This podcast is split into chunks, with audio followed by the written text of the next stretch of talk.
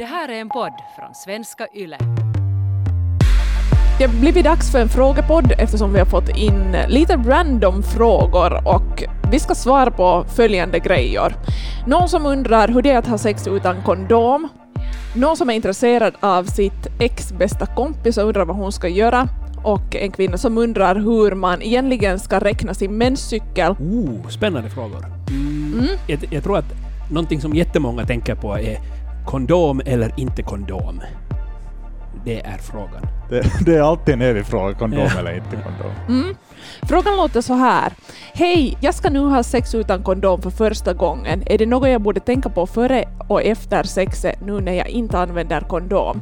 Och vad kan jag vänta mig att det är annorlunda när vi inte använder kondom? Jag använder p-piller.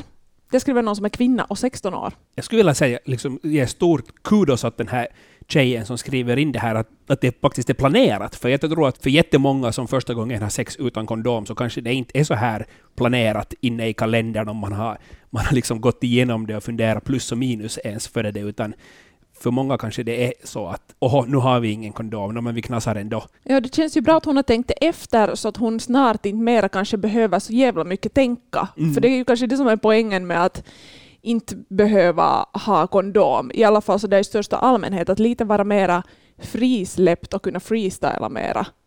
Tycker jag. Kanske det viktigaste är att ha testat sig för könssjukdomar.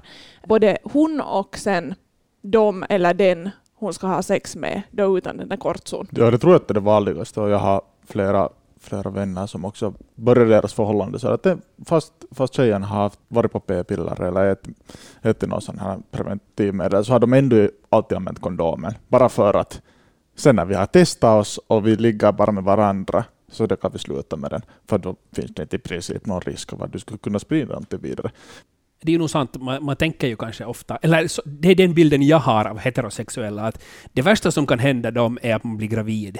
Sen allting annat, äh, det tar man lite som det kommer om det är könssjukdomar och så vidare. Så, så, eller vad säger ni om det? För här verkar det också sådär som att jag äter p-piller, allting är fine. Nå, Som jag sa så tror jag att den här personen är så liksom planerad eftersom hon eh, för det första har, har nu planerat in det här och liksom pricka in att hon kommer att ha sex utan kondom och ännu liksom kollar att, att har hon allt på koll så det här liksom, hon är helt säkert safe. Men så i största allmänhet så tror jag nog att Mm, att är man skyddad från att inte bli liksom gravid om man inte vill det, så det är nog det viktigaste för de flesta. Och sen kanske man glömmer bort lite det där att det är inte nice med klamydia.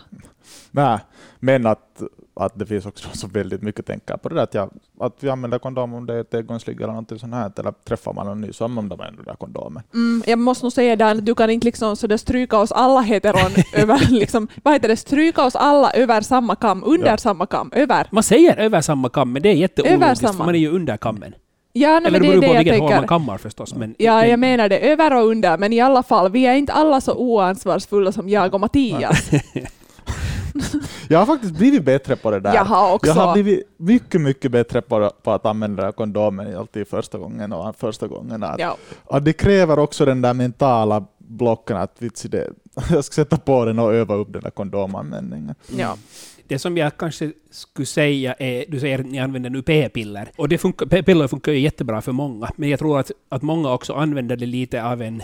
Eh, lite, av, lite samma orsak varför man konfirmerar sig. Men det är nu lite tradition. Det är lite så det brukar vara.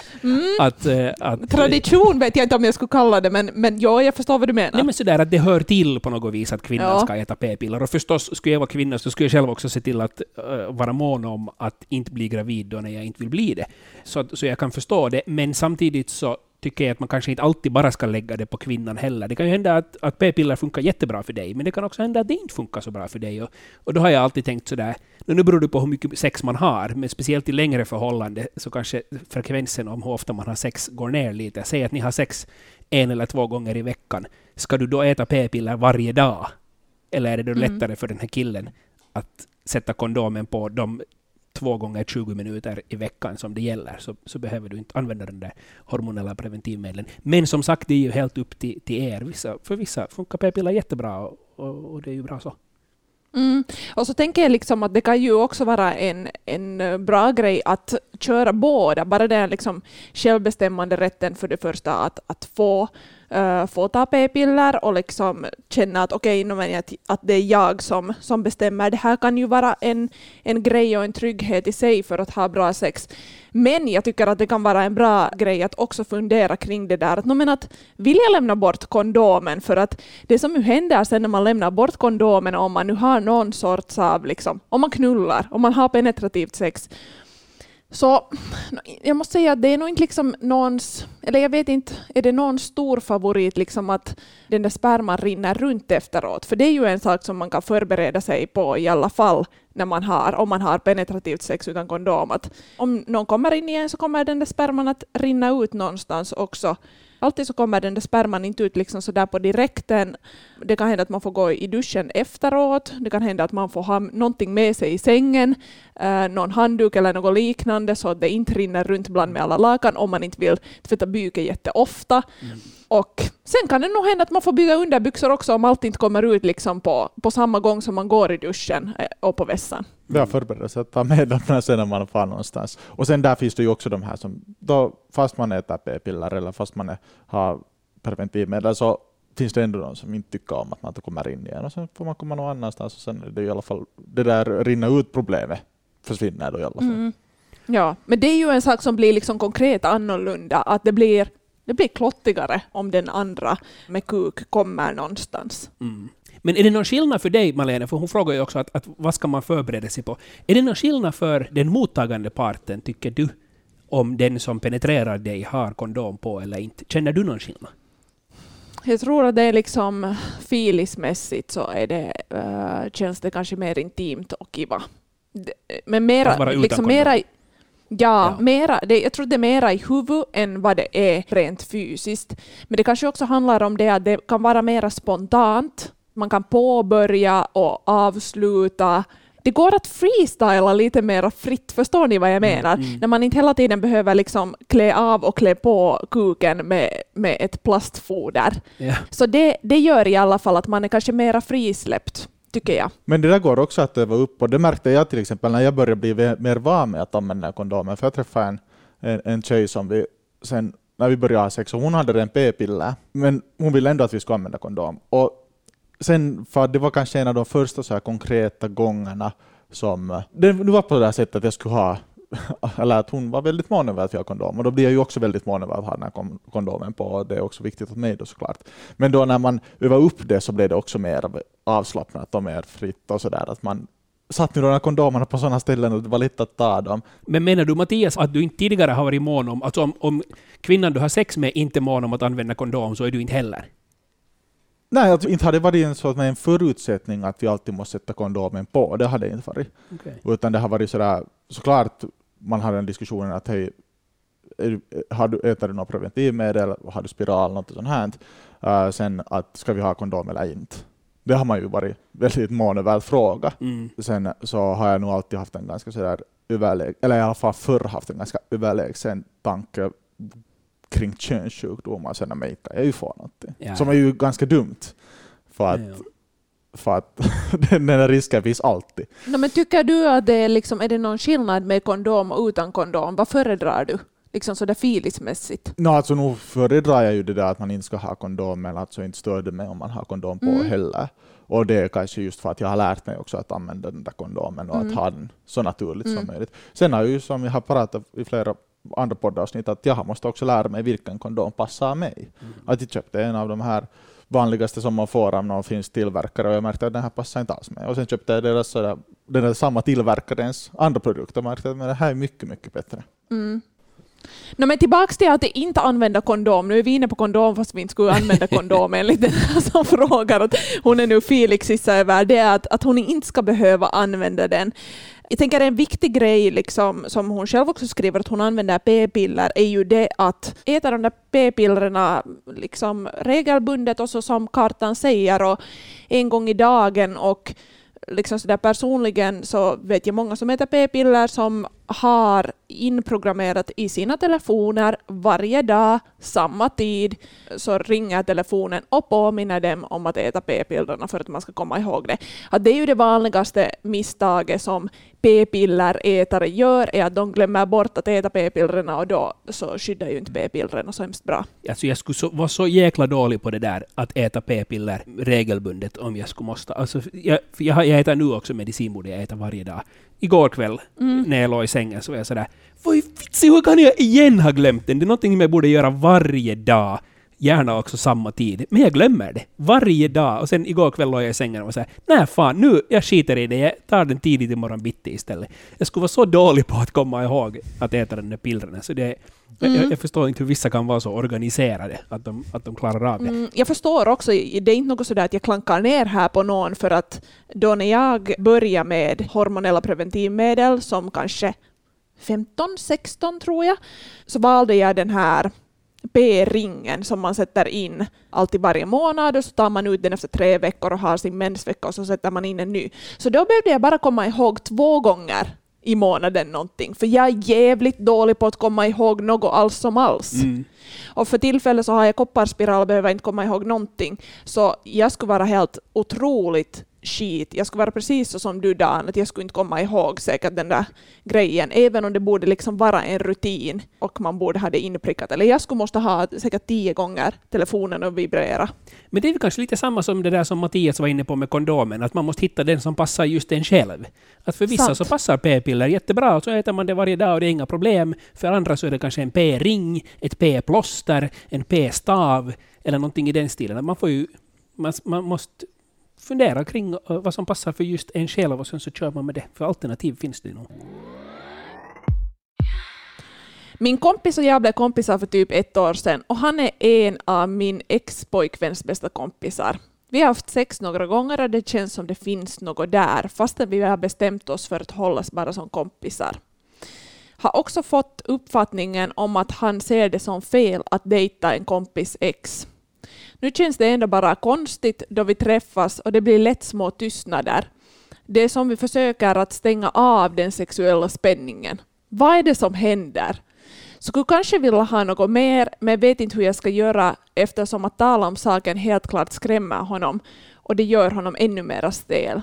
Han och mitt ex är båda i Milin och mitt ex vet att vi textar. Hur kan jag närma mig honom och återuppliva gnistan istället för stelheten? Det ska vara någon som är kvinna och 19 år. Vad säger ni här? Jag skulle kanske säga att lite beroende på var de bor. Eller jag vet inte varför jag säger så, men jag tänker så här. Det- det- det- Västanfjärd. jag blir jätteintresserad. Vad är det här? Nej, men jag tänker så här, Västanfjärd eller Kimitoö Ja. där jag är hemifrån, där bor inte så jättemycket människor. Så att om Okej. du ska träffa någon där så är det 99 procent sannolikt att din kompis, eller i alla fall någon som du känner väldigt bra, har varit tillsammans med den människan tidigare. Mm, om det är så sant. att den människan har varit tillsammans med någon. Så, Ja. så då har man ju kanske inte så, andra, så så mycket andra val om man vill träffa någon därifrån från samma ort menar jag. Samtidigt som jag kan tänka mig att här i Helsingfors exempelvis, eller större städer, studiestäder, Åbo, Vasa, så där kanske det finns lite större utbud.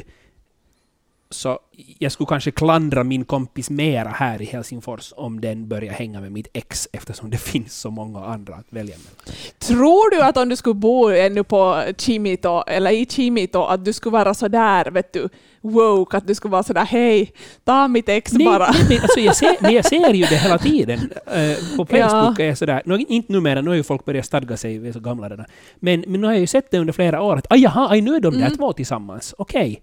Ja, men nu är de två tillsammans. Så, så vet jag ju vem som har känt varandra Jo, från tidigare. jo. Så att, Nej, men jag, jag menar bara att skulle du vara emotionellt så fiffig och liksom så öppen och sådär, vet du, uh, var så god bara om du ännu liksom skulle bo där, vad heter det, i Chimito, så skulle du tänka så här, eller är det enkelt att säga nu här från Helsingfors där du har liksom valmöjligheter åt alla håll? jag tror jag skulle... För, alltså, för nu ser jag ju det med mina vänner eller bekanta som bor kvar där tidigare, att de är ju så woke. Okej. Så varför skulle inte jag vara så woke? Men, men samtidigt så jag kommer ihåg att min egna tonår, när jag var alltså ungefär då, före man fyllde 18 och 18 och sådär. Man hade, sina, man hade sin kompiskrets och, och sen började någon sällskap med någon av de där tjejerna Och sen gjorde de slut. Och sen så började någon annan av min kompiskrets eller någon annan kompis där börja sällskapa med samma typer. Så nog är det ganska mycket, inte är det sådär att man har massor med människor här heller, eller i alla fall var det nu inte i min, mina kretsar, var det inte heller så mycket sådär att inte såklart det fanns en möjlighet att man träffade nya människor, men när man sprang på de här hemmafesterna, man sprang på de här, så nog var det ganska alltid samma personer. Så, alltså min, min första flickvän när jag var, vad ska jag vara, 17, fylla 17, jag var väl 16 då, så hon hade sällskap med en av mina bästa vänner tidigare. Det beror ju på hur allvarligt det har varit. Men har de varit tillsammans i, i högstadiet, gymnasiet, där man nu lite så här testar på förhållanden. Och förstås jättemånga är gifta med dem som de träffar i gymnasiet, inte säger jag det. Men, men jag tror att det är skillnad på att har man varit tillsammans medan man studerar, eller har man bott tillsammans och har barn tillsammans, eller vet ni, har man varit har man varit tillsammans i fem år, eller har det nu varit en månad, eller två, eller tre, eller ett år? Mm. Jag tror att det är skillnad mm. på det. Ja, ja för, förstås. Fast jag nu här liksom klankar ner på din, din Chimito-teori här Dan, så, så ja, jag håller ju liksom helt med om att, att uh, man måste kanske se efter situationen helt enkelt bara och, och hurdant det där kompisförhållandet är. Men att egentligen så tänker jag också sådär att, att hon som nu frågar, hon kan kanske inte se efter den grejen utan att det är kanske han som måste kolla den grejen, att hur han känner för, mm. för sin kompis, alltså för hennes ex och så vidare. Att jag vet inte om hon kan göra så mycket för den grejen. Nej, Eller? nej, nej jag tycker att man ska aldrig ja. behöva fråga lov av sitt ex att få man dejta någon annan. Det, mm. det ska man inte behöva göra. Eh, men, men hon skriver ju här att, att eh, de är båda i Milin och att den här exen nog vet om att de textar, så det är ju ingen jättestor hemlighet. Så jag skulle kanske säga nej. att, mm. att det skulle löna sig att sätta korten på bordet och bara vara så här att hej, du vet ju att vi textar och eventuellt kan det hända att det finns någonting mer mellan oss. Jag tycker inte heller att de ska behöva fråga lov, men ändå spela med öppna kort och säga att som du vet så vi har textat en del och det verkar som att vi kanske har någonting på gång. Att jag ville bara säga det åt dig eftersom vi är så bra vänner mm. och jag vet att ni har varit tillsammans tidigare. Att jag vill inte liksom mm. gömma det här från dig. Du menar att han säger åt sin ja, vän nu? Ja, det tycker jag. Ja. Det tycker jag. Jag tycker inte det att hon ska jag. behöva säga det. Förstås, om Nej. de har bra kontakt med varandra fortfarande, det vet jag ju inte, så då kan hon ju säga det också. Men nu tycker jag mer att det är liksom kompisens uppgift att, att meddela än vad det är exets. Mm. Jag sa också till min bästis då när jag började sällskapa med hans ex att, hej, att, att är det okej okay för dig och, och, och har du något sådär... Nu vet jag ju att han inte kan göra någonting åt saken. Men jag vill ändå sådär, inte vill man ju fara bakom någons rygg. Mm. Och det kan också kännas ganska, ganska fräckt om man börjar fara bakom någons rygg och sådär. Mm. Mm. Men hur kan de göra för att uh, återuppliva gnistan istället då? Nej, jag tycker liksom att folk är ju olika, men jag hör ju till rakt på sak folket. Jag tycker att det, liksom, det går inte att kringgå den här grejen på något sätt. Att är hon intresserad av honom och vill veta att är han intresserad av henne och skulle de kunna ha något, så då måste hon fråga. Att det finns ju många olika äh, scenarier varför han kan bli jättestel. Han kan tycka att det är helt satans obekvämt liksom bara i största allmänhet. Han kanske inte vill ha något alls. Eller så kanske han är bara obekväm därför för att hon har varit just ihop med hans bästa vän och, han vill inte såra honom. Men att jag, jag tycker nog liksom sådär, inte vet jag, man, man måste säga ganska rakt på sak. Mm. Det kan, ju det hända, det kan hända att en orsak till varför han blir stel är det att han har redan pratat med sin kompis och och kompisen har sagt att förstås kan ni göra vad ni vill, men då, då kan jag inte mera vara med liksom och hänga med er två. Det, det funkar inte för mig. Sant. Så det är ju möjligt att han redan har pratat med sin kompis och därför har bestämt att no, men då, han kan inte gå vidare med de här känslorna. Men jag tror inte att han inte kan stänga av dem. Utan då kanske han har känslorna kvar, men han har lovat att inte göra någonting åt dem. kan bli stelt utgående från det. Så jag tror att det viktigaste här är att, att de alla pratar tillsammans med varandra. Och, inte kanske alla tre på en gång, men att spela med öppna kort till varandra, det tycker jag Alltså det, det kan också bli jättebra om de pratar alla tre på samma gång. Tänk på det! Ja, sen kan de alla tre göra något annat på samma gång. Så dra, långt drar vi inte nu.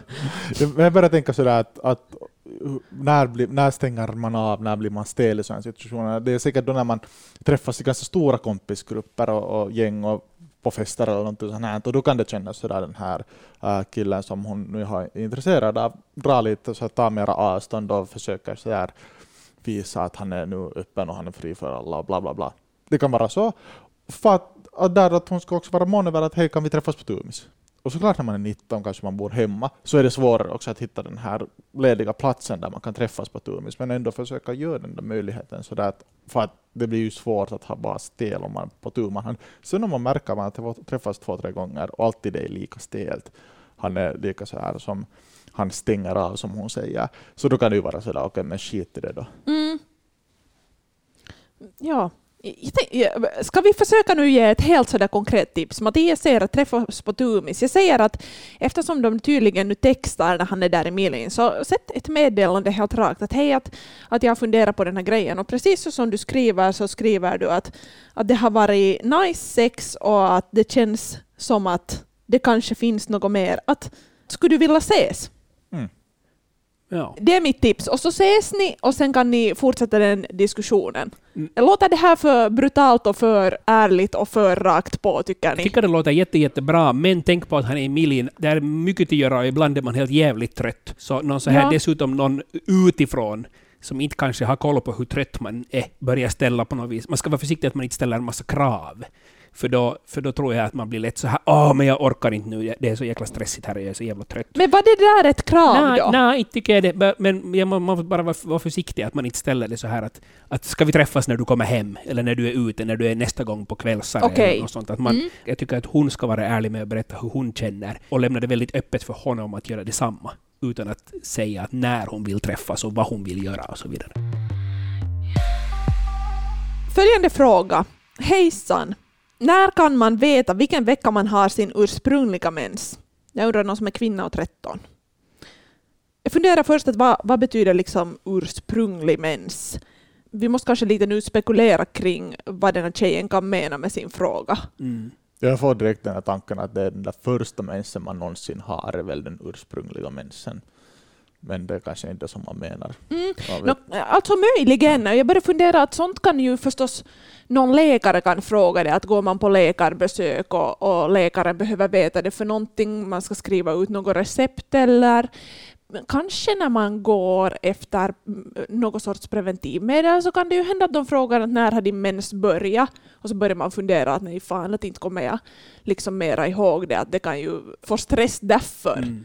Men sen undrar jag också, 13, okay, väldigt många 13-åringar har fått sin första mens redan, men inte kanske helt alla. Så kan det här vara att hon undrar att hur vet hon när den kommer att börja? Det tror jag också. Ja, jag tror det är ett helt möjligt scenario. Och om det är frågan så, så är svaret att det vet man inte. Nej, det vet man ju inte och det är ju jätteindividuellt. Så där medelåldern för tillfället är 13 år när liksom, eh, tjejer börjar få sin första mens. Men en sån där regel som nu förstås inte är att ta så där på djupaste allvar eftersom det ändå är individuellt så är ungefär ett år efter att brösten har börjat utvecklas. Så då börjar sådär i medeltal folks mens. Men um, liksom medelåldern för första mensen har länge varit 13, men på de senaste åren så har flickor, uh, folk med livmoder tidigare och tidigare börjat få sin första mens. Till och med så där vid 9-10 års åldern, vilket ju är ganska tidigt när det är redan i lågstadiet. Mm. Och eh, jag frågade Sus Åman som är sakkunnig i sexualitet, vad beror den här grejen på? Då? För att eh, jag hade bara hört det här också själv, men visste inte vad det berodde på. Och hon sa att, att vi för tillfället har så bra med näring och att välmående spelar en stor roll. Att har man högre fetthalt i kroppen så då har man en tidigare mensdebut att tidigare så kunde det vara så att, att liksom för länge sedan att, att flickor i medeltal fick först mens när de var 15 år och då var det på grund av att vi inte hade så bra förutsättningar eller kroppen inte ännu hade förutsättningar att liksom köra igång mensen. Mm. Så att jätteolika, att om man tänker att, att medeltalet är 13, så då, även om det finns de som får sin första mens vid 9, så betyder det att det också finns de som får den fast när de är 16-17. Vet du, Malena, när du har, kommer du ihåg vilka, vilken dag på månaden din mens ska börja, för jag skulle inte ha någon aning. Jag tror att jag varje månad skulle överraskas att ”aj vitsi, det var nu, det var idag den skulle börja”. Mm. Min mensapp säger att det är nio dagar tills min nästa blödning ska börja. Och vi ska se här. Uh, min menscykels medellängd är 25 dagar, jag blöder ungefär tre dagar och variation på menscykelns längd är 2,4 dagar. Det här är data ur min mens-app som jag fyller i så att jag liksom kan hållas på kartan. Och det här är ju jättebra att ha liksom direkt när man börjar få sin mens eller även om man har haft mens i många år och bara är intresserad av att tracka mensen och liksom lite ha koll på vad som händer när i den här appen som jag har som är helt gratis. Den heter Clue. Man har en sån kalender, man kan skriva in hur mycket man blöder, har man ont, hur man känner sig de dagarna, när man har ägglossning och så vidare. Sen så blir den här appen klokare och klokare och ger dig liksom data. Och det behöver ju inte vara så här att fuck, nu har jag haft mens i fem år och jag har aldrig använt en sån här app att jag måste veta hur min mens har sett ut de senaste fem åren och man kan börja den där som helst. Och liksom jag har själv haft jättemycket hjälp av den här. Plus att till exempel senaste gång som jag gick på pappaprov så frågades det att när var din senaste mens och så var jag så här, att hur fan ska jag komma ihåg det för inte kommer jag ihåg något annat heller. och så då gick jag in i den här appen och var så här, ah, no, men här står det ju och så, så skrev jag in det där. Men brukar det stämma den där appen då? Så att när du, när du nu säger att om nio dagar ska den börja på nytt, så brukar den stämma att den har rätt? Ja, jag har använt den här appen i, i närmare två år och skrivit in ganska kontinuerligt i den, så den, den vet ganska bra. Som sagt så, så säger den här alltså att det är lite variation på hur, hur lång min det här menscykel är, att variationen är 2,4 dagar, så det är liksom ett ungefär. Men jag känner ju av lite förstås innan det börjar, men med den här kan ni kolla. Men där betyder det ju då ganska regelbunden mens då Mm. oftast. Och det har nog alla de förhållanden jag har varit som personer har haft regelbunden mens så har jag nog alltid ungefär veta vilken dag det är. Så det är två, tre dagar före man så ja men snart får du mens. Ja, Okej, sant. Och sen har det ungefär varit så att det har varit två da- dagar och sen har den där mensen börjat.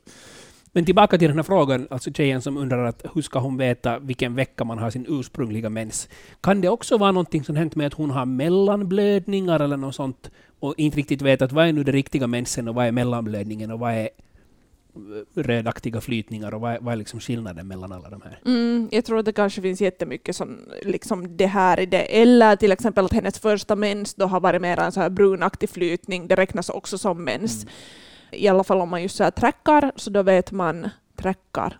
Jag pratar om det här som det skulle vara något helt vanligt, alltså skriver upp i olika appar för att veta hur ens mens ser ut, så då märker man nog när, när det liksom är, handlar om en mellanblödning och när det inte. Och har man jättemycket så här störningar i mensen och menscykeln så lönar det sig att gå via en läkare och liksom kolla upp att blöder man jätte, jätte ofta och liksom, uh, mycket mensblod och att det inte liksom så här en, en normal menscykel är ungefär så där vad sägs det, 26 till 28 dagar i sin helhet, så börjar det vara jättemycket mindre än det att man blöder väldigt ofta så, eller blöder väldigt sällan också, så kan man gå ett varv till läkaren och liksom kolla upp så, så kan man vara lugn. Man kan ju alltid prata med en trygg vuxen. Det kan vara hälsovårdaren i skolan eller en, en lärare som man litar på, eller sina föräldrar skulle vara jättebra om man skulle kunna prata med det här om. Eller en mommo eller fammo eller, eller något sånt. Ställ mera frågor, hej! Uh, Malena och Mattias hänger där på vår Instagram. Mm, Yle Extrem 6 heter vårt konto där. Följ oss på Instagram, på yleextrem6. Där fortsätter diskussionen tillsammans med mig, Malena. På Instagram kan du också ställa frågor eller komma med förslag på teman som vi senare skulle kunna snacka om i podden.